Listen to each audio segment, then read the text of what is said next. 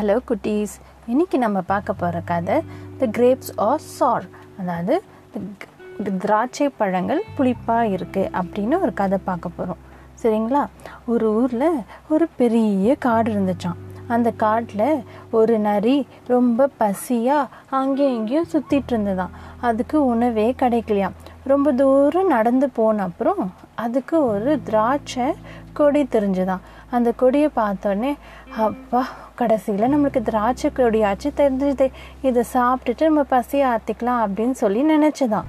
ஆனால் அது ரொம்ப உணவு தேடி வந்ததுனால அதுக்கு ரொம்ப களைப்பாக இருந்ததான். அதனால் அந்த திராட்சை கொடி ஒரு மரத்து மேலே ஏறி போச்சான் அதனால் அந்த மரத்து கீழே படுத்து நல்லா ஓய்வு எடுத்துட்டு அப்புறமா எழுந்து அந்த திராட்சையை பறிக்கலான்னு குதிச்சுதான். ஆனால் அதால் அந்த திராட்சை கிளையை பிடிக்கவே முடியல. அது ரொம்ப உயரத்தில் இருந்துதான். திருப்பியும் ரொம்ப முயற்சி பண்ணி குதிச்சுட்டே இருந்ததான். அப்பயும் அதால் முடியலையா? திருப்பும் திருப்பியும் அது களைப்பாயிடுச்சான் அப்போ நினச்சேன்ப்பா இதுனா இவ்வளோ உயரத்தில் இருக்குது நம்மளால் எடுக்கவே முடியலையே அப்படின்னு நினச்சதான். அப்புறம் திருப்பி கொஞ்ச நேரம் ஓய்வு எடுத்துட்டு திருப்பி மு முயற்சி பண்ணிச்சான் ஆனாலும் அப்பயும் அதால் அந்த திராட்சையை பறிக்கவே முடியல. அப்புறம் நினச்சிக்கிச்சு. சரி இதை நம்மளால் பறிக்க முடியாது போல். நம்ம இங்கேருந்து போகலாம் வேறு உணவை தேடலாம் அப்படின்னு நினச்சிட்டு அது கிளம்ப பார்த்துச்சு. ஆனால் இந்த நரி இவ்வளோ நேரம் அந்த திராட்சையை பறிக்க முயற்சி பண்ணுறத ரெண்டு முயல் உட்காந்து பார்த்துட்டு இருந்ததாம்.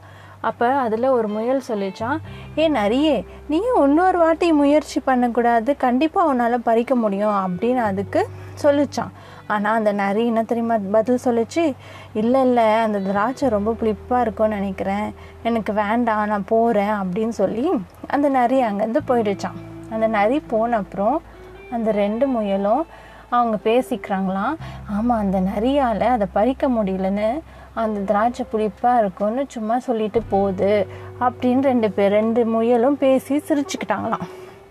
இந்த கதையிலேருந்து நம்மளுக்கு என்ன புரியுதுன்னா நம்ம வாழ்க்கையில் ஏதா ஒரு குறிக்கோள் வச்சுட்டு அதை நோக்கி முயற்சி பண்ணி போயிட்டுருக்கணும். பாதியில் பாதியிலே நம்மளால் முடியல அப்படின்னு சொல்லிட்டு ஏதோ காரணம் சொல்லி அந்த முயற்சியிலேருந்து வெளி பின்வாங்கிடக்கூடாது இந்த நரி பண்ண மாதிரி அந்த திராட்சை புளிப்பாக இருக்குன்னு சொல்லி பின்வாங்குச்சுல அந்த மாதிரி நம்ம என்றைக்கும் பின்வாங்கக்கூடாது ஒரு முயற்சி பண்ணோன்னா அதை நம்ம நிறைவேறு முடிக்கிற வரைக்கும் நிறைவேற்றி முடிக்கிற வரைக்கும் அதை நோக்கி நம்ம பயணம் செஞ்சுட்டே இருக்கணும். ஒரு நாள் நம்மளுக்கு கண்டிப்பாக வெற்றி கிடைக்கும். நன்றி வணக்கம்.